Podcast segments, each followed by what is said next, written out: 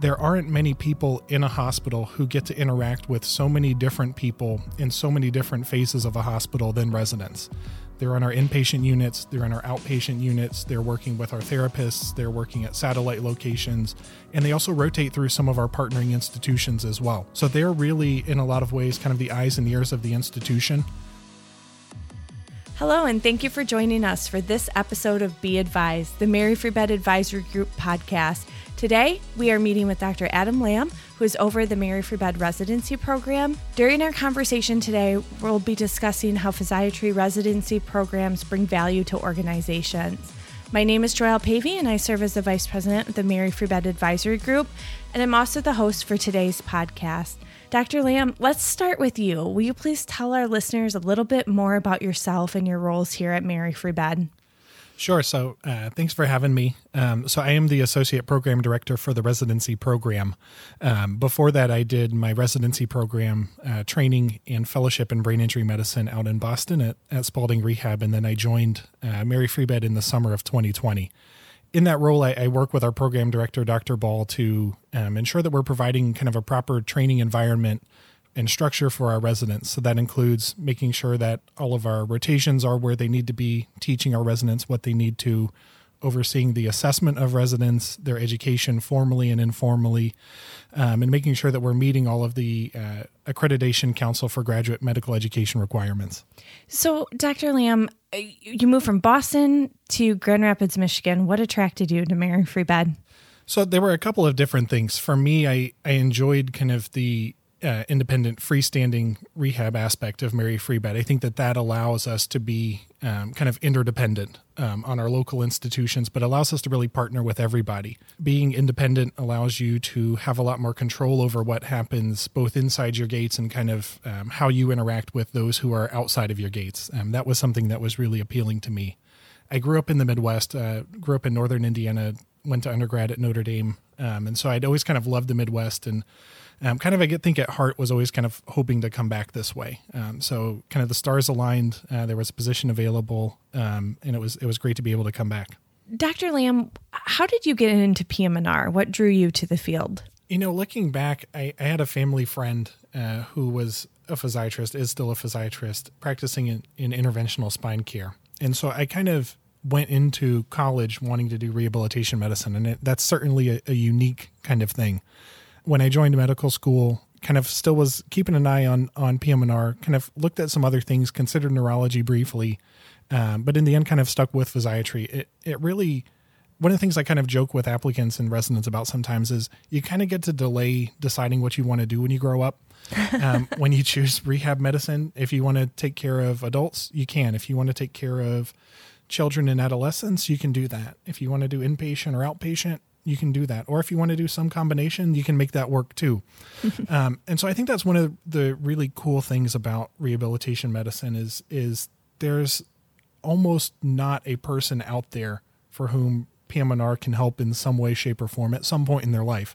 And so it's it's it's kind of finding the right time, kind of to to insert yourself into that person's episode of care, um, so that you're kind of providing quality and value. But it, I think it's a really rewarding field um, and I think those were some of the things that drew me to it. So, Dr. Lamb, you are passionate about your field. You're passionate about physical medicine and rehab. What made you think I want to be involved in leading a residency program? You know, it really dates back to me being a resident. I had really great exposure to some really strong uh, educators and academic faculty at a really formative time in my career one of my mentors I, I, consider to be one of the best educators I've ever worked with. And he was a, a fellowship director um, there, um, and another was a residency director, and another was uh, the chair of the department. And so I had some really great role models to learn from. I was fortunate enough to be selected as a chief resident, and that's a really unique opportunity to really kind of get a peek behind the curtain. How does a residency program work? Uh, because you kind of serve in this dual role. You're kind of a, a, liaison between both your residents and the administration, and the other way around. So you kind of get to see what are all of the meetings that take place about a curriculum change or changing a rotation or deciding to do something differently. It's there's a lot involved in it and I really enjoyed kind of getting to see that kind of that peek behind the curtain. That kind of gave me a taste, and I knew that was something I wanted to to try and do down the road. When I joined Mary Free Bed, uh, Dr. Ball was serving in the the program director role, and he and I kind of pretty quickly hit it off. We kind of realized that you know there's oftentimes we're seeing things the same way. Um, we're kind of looking at problems through we're, we're, looking through things through the same set of glasses in a lot of ways, and so I think that's a that's a really great kind of working relationship that kind of just kind of started and, and grew organically. I had a little bit of time at first when I was getting uh, my practice going. Um, so I kind of inserted myself into the program and said, "What do you need help with?" Um, and from there, it kind of grew into you know the role that I serve in today as as associate director we are definitely blessed to have you. And i know our residents speak very highly of our our program. And so i was hoping that we could start today by just telling us a little bit more about the evolution of the mary free bed residency program and and why we started it and how it came to be Sure. So we we welcomed our first class of residents in 2017, and they were with us for three years and graduated in, in 2020. In terms of residency programs, we're still very much um, a young program, um, but I think we've we've done remarkably well given given the the relative youth of our program when we think about how residency programs come to be, there's really two main ways that they that they kind of grow um, when they're being started. One is that hospitals think of residency programs as a way to kind of grow the services and grow um, kind of the standing of the institution. The other is uh, some institutions look at kind of the resources that they have, the experts in the room, um, the people that they're able to partner with and the people in their organization and think you know this is a this would be a terrible waste not to be able to share some of this expertise um, with kind of the next generation of providers. And you know my perspective is really that mary free bed is in that second batch um, of programs and institutions where you know we've got a 120 plus beds um, kind of on our main campus. We have inpatient outpatient multiple satellite locations on site orthotics and prosthetics, speech therapy, neuropsychology, comprehensive pain rehabilitation program, among so many other things. And that's so many resources to be able to teach and educate residents with. And so I think it was a really natural kind of evolution of the growth of Mary Free Bed over the last five or 10 years before that to say, you know, we're really expanding in terms of our clinical services, research opportunities. Education really is, is one of those core pillars to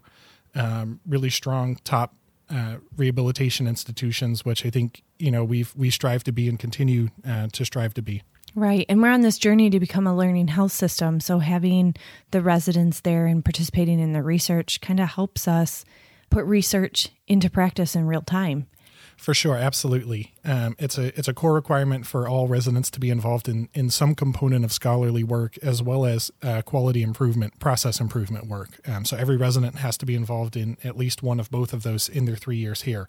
One of the things that I think is really um, key about residency programs when we think about learning healthcare systems, research, and quality is there aren't many people in a hospital who get to interact with so many different people in so many different phases of a hospital than residents. Mm-hmm. They're on our inpatient units, they're in our outpatient units, they're working with our therapists, they're working at satellite locations, and they also rotate through some of our partnering institutions as well. So they're really, in a lot of ways, kind of the eyes and ears of the institution and I think that that gives them a really unique perspective when we're when we're thinking of what quality improvement programs could we do, what process improvement is there.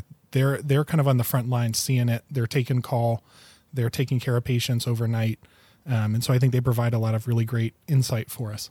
That's great. You know, Mary Free Bed, we're really particular about collaboration and we like to partner with a lot of different organizations and we really emphasize our collaborative approach to improving patient care and the fact that the residency program is also collaborating with partners um, i think just speaks to part of our culture here at mary free bed. For sure. One one that i can kind of highlight for us um, our residents were noticing that there were some inconsistencies in some of the documentation that we were receiving in. So in a one month QI project, we looked at every admission that came into our hospital, how many of them had something that was unclear in their documentation, whether it's regards to medications, weight bearing status, diet orders, etc.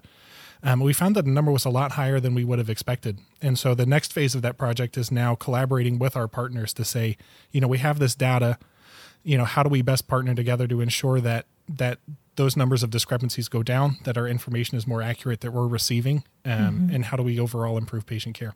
That's great point. You described that some of the value a residency program brings to an institution are things like sharing of best practice, team collaboration, um, quality improvement. But what other value do you see a residency program bringing to an organization? I think a residency program really embodies so many of the things that we want our hospital to be. Um, it inspires our faculty to learn more, to teach more, to do more. Um, one of the things that was always kind of taught to me is that there's there's no better way to to know something than to be able to teach it. So mm-hmm. you have someone who's kind of with you on a rotation. They're asking questions, they're inquiring, they're wanting to learn more about the literature. So as a faculty member, that kind of drives you to learn more about the literature, do a deeper dive, stay up to date, our residents come back from national meetings and conferences saying, "Hey, you know, this was something that was being discussed, or or there was a cool talk about this. Can we learn about this a little bit more?" I think that those are some some key things for us. Another being that the ACGME, so the Accreditation Council for Graduate Medical Education, they provide a lot of standards in terms of what a residency program needs to do. But I think a lot of those same standards are the things that successful hospital organizations need to do. So I think having a, a residency program, having a um, another accreditation body, kind of holding holding programs, holding hospitals um, accountable and responsible, I think is is another um, positive aspect. You are listening to Be Advised, our Mary Free Bed Advisory Group podcast. If you'd like more information, please email us at advisorygroup at maryfreebed.com. We talked about the culture at Mary Free Bed, and we have this long, rich culture of collaboration. But for the residency program, you know, there's a few across the country. How would you say the culture of our residency program at Mary Free Bed differs from others across the country? And how would you describe the the overall culture of our program? I think we have a, a, really supportive culture, and I think a lot of that stems back to the support that uh, both Dr. Ball and myself receive from the institution. That gives us the chance to be uh, more hands on with our residents, touch base with them more frequently. It gives us the chance to really do a holistic review of all of the applicants that we're receiving. All of those things, I think the the time that you spend up front, you get back so many times over because the quality of the residents, um, I think, is, has really been top notch. Um, and we've matched some really fantastic groups uh, in the past couple years as well that haven't yet started here. Um, that'll mm-hmm. be starting either next year or the year after. Um, so I think those are some some things that we're really excited about. There's so many more people who are qualified and capable than we're able to bring in, and so it, it really is in, in some ways a, a, tragedy of riches in in medical education and in PM&R especially you know, I think we're able to pick people and, and select and interview candidates that we think are going to be a really good fit for our institution. One of the things I stress with our applicants is that fit really runs both ways. Um, and that I think a, a, successful candidate should be interviewing the institution as much as they as we should be interviewing them.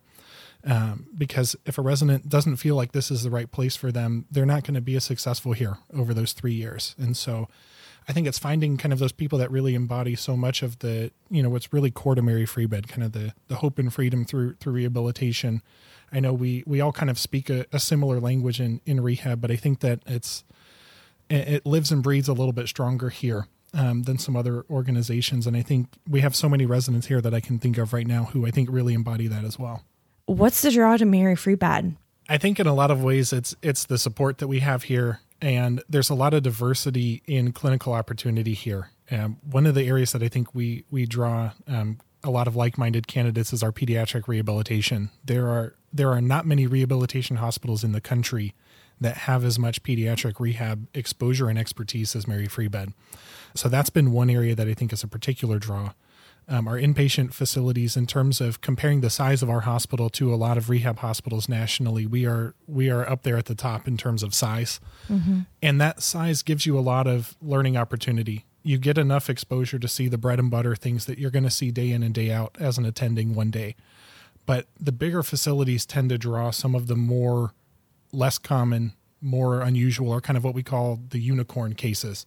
Mm-hmm. Um, those are the ones that if you can see them as a resident, that's going to help you down the road in case you see something like that in the future. Um, so I think that that's a that's a big draw for us as well. You know, our outpatient rotations also are very strong. Cancer rehabilitation, palliative care outpatient, chronic pain, um, sports, spine, MSK, uh, stroke, neuro rehab, spinal cord. I think there's there's just so many different diverse mm-hmm. opportunities here. I think that that's really um, one of the big draws for us. Yeah, we're definitely um, very diversified. One thing we didn't talk about and we didn't really touch on right now is um, we don't technically have an academic affiliation with another college or institution or medical school, correct? Uh, so we are affiliated with the Michigan State University. Our faculty uh, receive support through the uh, institution and organization there, um, and we do work with medical students from Michigan State. So, in a lot of ways, we're independent. All of our graduate medical education leadership comes from Mary Free Bed, um, but we still get some benefit from being affiliated um, and connected with the university. Many of our faculty are adjunct faculty there as well, um, so you get some benefits of that. But in terms of GME leadership, being able to oversee and run your program, that's all within Mary Free Bed, and so in a lot of ways, we kind of get the, to straddle that line a little bit and uh, kind of benefit from the best of both worlds. Oh, that's great. That's great. You talked about some of these great experiences our residents have, but what are some expectations that the Mary Free Bed residency program has for our residents, and how do you ensure they have that valuable learning experience that you've spoken about? Every rotation that our residents are on is going to have a set number of goals and objectives for that rotation that's going to be unique to to that particular month long rotation, whether it's inpatient or outpatient, adult pediatrics, etc. Our faculty are the ones who are setting those guidelines for for that rotation. We look at those on an annual basis. That kind of is the the framework for what we're expecting from our residents, but it's also the what can you expect from us as faculty. So it lists potential teaching topics um, that we'll go through for the month. It's what are some of the reading requirements in terms of articles or book chapters that we want you to read?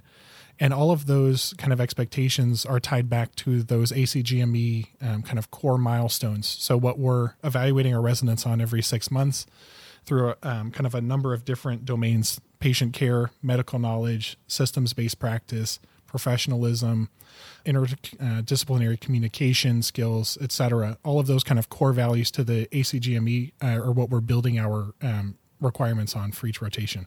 So you mentioned interdisciplinary care as as one of your areas. So we we know in rehab it's a very interdisciplinary team approach. You have nurses, you have therapists, uh, clinicians from all walks of life and background.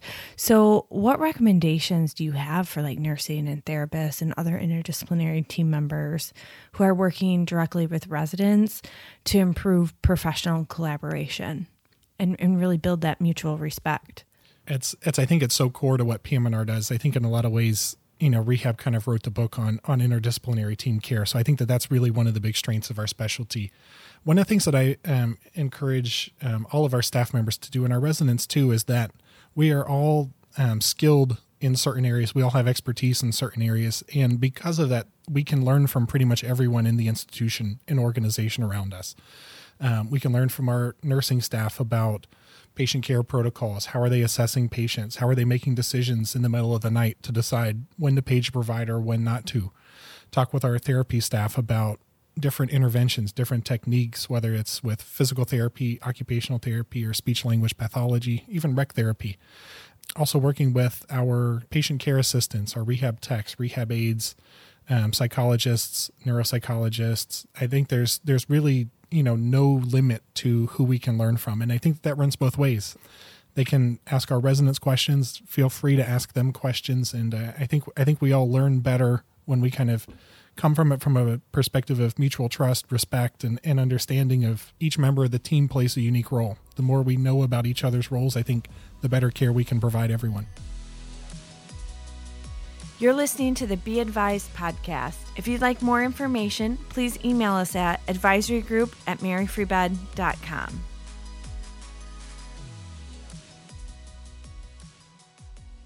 We're graduating residents, so that's exciting. But where do our residents go after they completed their training with us? What where have they been placed? Where have their careers taken them? At this point we have residents kind of on both on both coasts essentially east and west coast and kind of a mix of private practice group practice. And then kind of where do they go immediately after is is about 50-50 split between fellowships or kind of going directly from graduation into practice whether that's private practice or an institution. Looking at some of the fellowships that we match um, we've had residents go into uh, sports and musculoskeletal care They've gone into EMG, sports and spine, MSK. They've gone into uh, spinal cord injury fellowship, brain injury fellowship, sports medicine exclusive fellowships, and at a lot of institutions that we're, we're really proud to, to partner with and proud to send our residents to. That's great. So they've been very successful. So you're obviously screening residents um, very well as they go through the application process. What qualities then are you looking for in residents? Because it just sounds like our residents have been so successful. I think one of the things that we really look for beyond a strong knowledge base, because it's it's hard to make it through medical school and medical training without having that kind of core knowledge. I think the things that we really look for, um, being our admissions committee, Dr. Ball, myself, and our other faculty, are are really those kind of commitments to rehabilitation? Do people fully understand what it is to be a rehabilitation physician, taking care of people from all different walks of life, different types of disabilities, um, different types of injuries, different goals? Everyone kind of comes to rehab at different points in their medical training, whether it's they kind of came to med school thinking they wanted to do rehab or they find it in late third year, sometimes even fourth year. For me, what we really look for is once people have decided that they want to do rehab, that they've kind of made the full dive and really committed to it. That's one of the things that we look for. We look for leadership experience, leadership opportunities, people who are coming in, whether they were part of an organization, started an organization or a group or a club, took part in, you know, whether it's COVID nineteen response or local adaptive sports. There's there's so many ways that people can get involved for it that we look for. And then you know, one of the things that I always kind of um, talk with Dr. Ball about is this kind of this X factor that sometimes mm-hmm. there's people where they came from some some circumstance, some walk of life where mm-hmm. they're just bringing a lot of kind of life learned. I kind of think of it as the miles traveled to come to us, right. um, and you know, kind of how far did they come to get here? Um, you know, we all kind of start our journeys in different places, and I think if we all come to a place with the same story, we don't learn as much. So mm-hmm. that's I think one of the most challenging parts of our job is trying to find you know the people that we think are going to be a good fit for us but are also bringing kind of a diversity in background diversity and experience uh, to our hospital yeah that's so important that we do the same thing as we're building our teams right? We don't want people on the team with the exact same strengths. You have to balance those strengths and that helps then promote the overall outcomes and goals of your department or your organization. So I think that's so important what you just said. So, what are some of the challenges that you see applicants having during the application process? I think one of the biggest challenges goes back to to the number of applicants. Um, when we look at nationally, the number of applications across all specialties increased by about one or two percent this past year and that's kind of been a reasonable increase in pace that we've kind of seen as more more medical schools open um, we're getting more applications in general to residency, but PM&R had about a 10 to 12% increase last year. So the specialty is becoming um, a little bit more recognized and because of that, a little bit more competitive. Um, so I think that's one of the things um, that's kind of an upfront challenge. From a residency administration perspective, um, there's going to be some changes in in scoring um, for some of the standardized tests that are moving away from a number based score to a pass fail statistic. Here at Mary Free Bed, that doesn't really change what we did too much because we've never really considered just one number to be an end all be all. There are certain programs, not even just in rehab, that may use that number to kind of screen candidates in or out. It's a way to help them get from having to review 400 applications down to 200. We recognize that's imperfect, that there may be people for any number of reasons had a low score. Someone that we interviewed was a primary caregiver for a parent going through cancer while they're trying to study for this test you know, it would be unfair to hold that against this person. And so we've always considered a holistic review. You know that you've absolutely given every person a fair shot, a fair chance, given everyone full consideration and, and, you know that you didn't leave a stone unturned. And I think for both Dr. Ball and myself, that, that helps us sleep easier at night. That is so important. I think, um, you know, colleges in general have gotten um, really hung up on standardized tests and scores. And I think you just spoke to the human side of, of things. Um, somebody might be a great physician, but there was just a life circumstance that was in the way at that particular moment in time. But you hit on a couple of things as you were answering that question for me. And one of the things that that you said is there's been an uptick in the number of applicants, there's been growth in some of the medical schools. But I've also heard that physiatry burnout is at an all time high. So it's surprising to me that people are still entering the field at, at such a rate.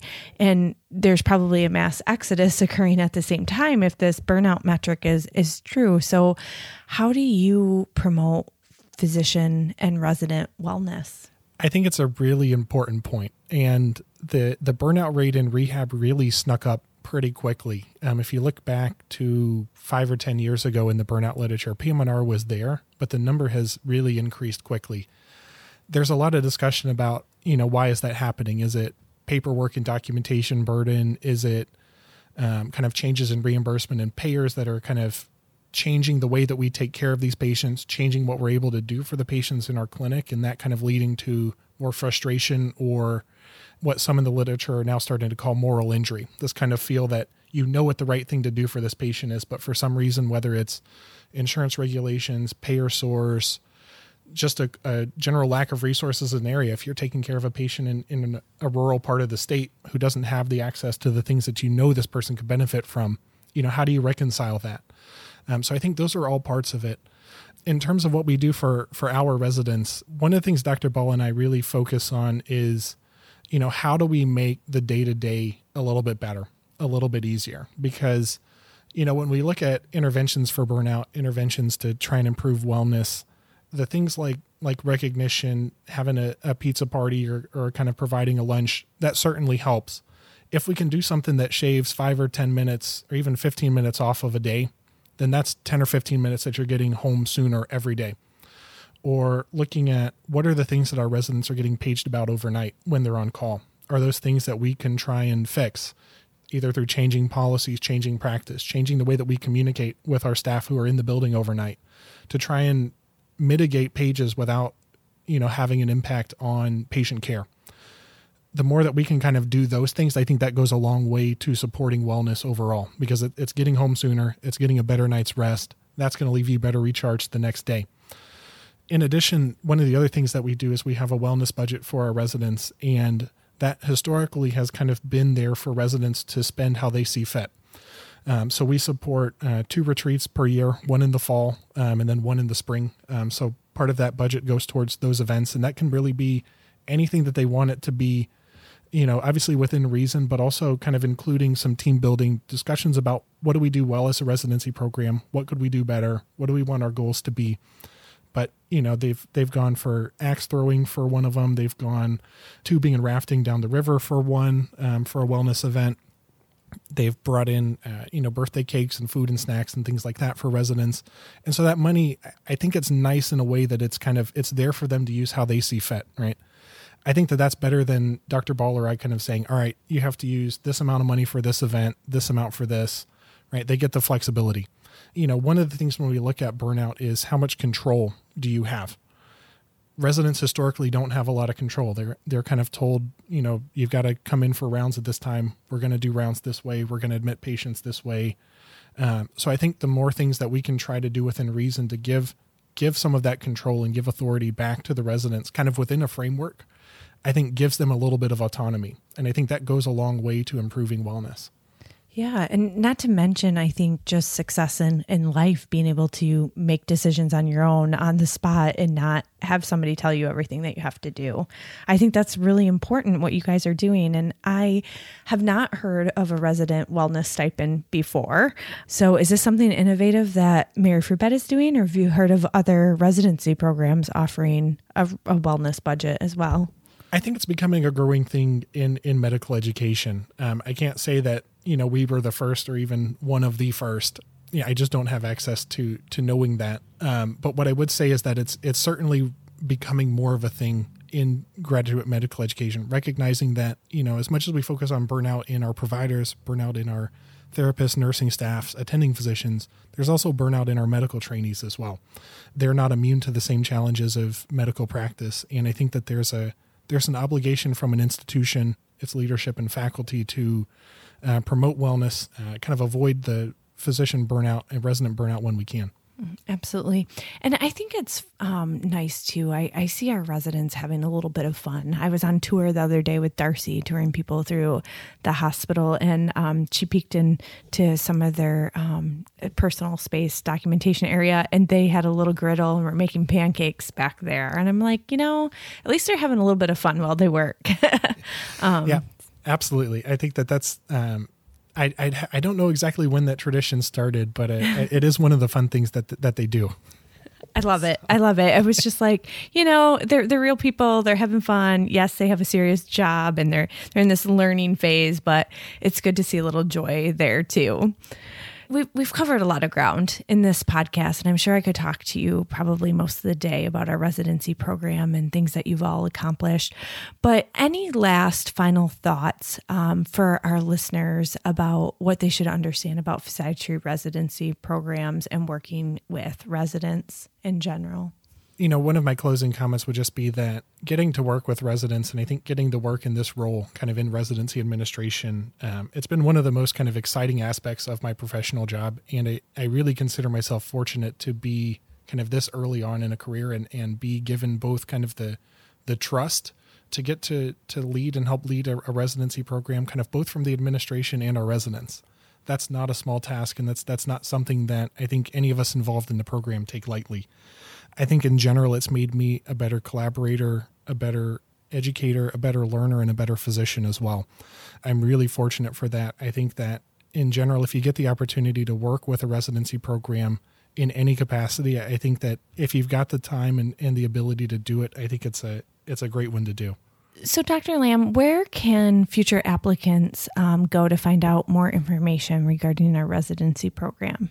Uh, so, for anyone who's interested in, in learning more about us, what I would say is uh, enter into your favorite search browser, uh, Mary Free Bed uh, PM&R residency program. That'll bring you to our main page. In there, there's a lot of different information about kind of what do we look for in in candidates, what does kind of the interview structure look like. Um, you can get to meet our faculty, our current residents, um, life in Grand Rapids, and, and, and a lot more. Um, additionally, our, our program has a, an Instagram page, um, so you can follow us on there. It's MFBPMR Residency, and we'd love to have you on there as well. Thank you, Dr. Lamb, for your dedication to the Mary Free Bed Residency Program. We are so blessed to have you. Um, I want to thank our audience for joining us today. Physician engagement is critical to any healthcare organization. When physician expertise is aligned with the organizational goals, clinical excellence is really promoted, and so is the patient experience. Progressive organizations, as Dr. Lamb talked about, they seek the new knowledge, they teach new skills, and they implement change in real time to advance our patient care. So, if you're on a journey to become a learning health system, a residency program may help support your journey. If you have questions or like more information regarding today's podcast, please email us at advisorygroup at maryfreebed.com. And remember to support your physicians, be passionate about ongoing education, and be advised.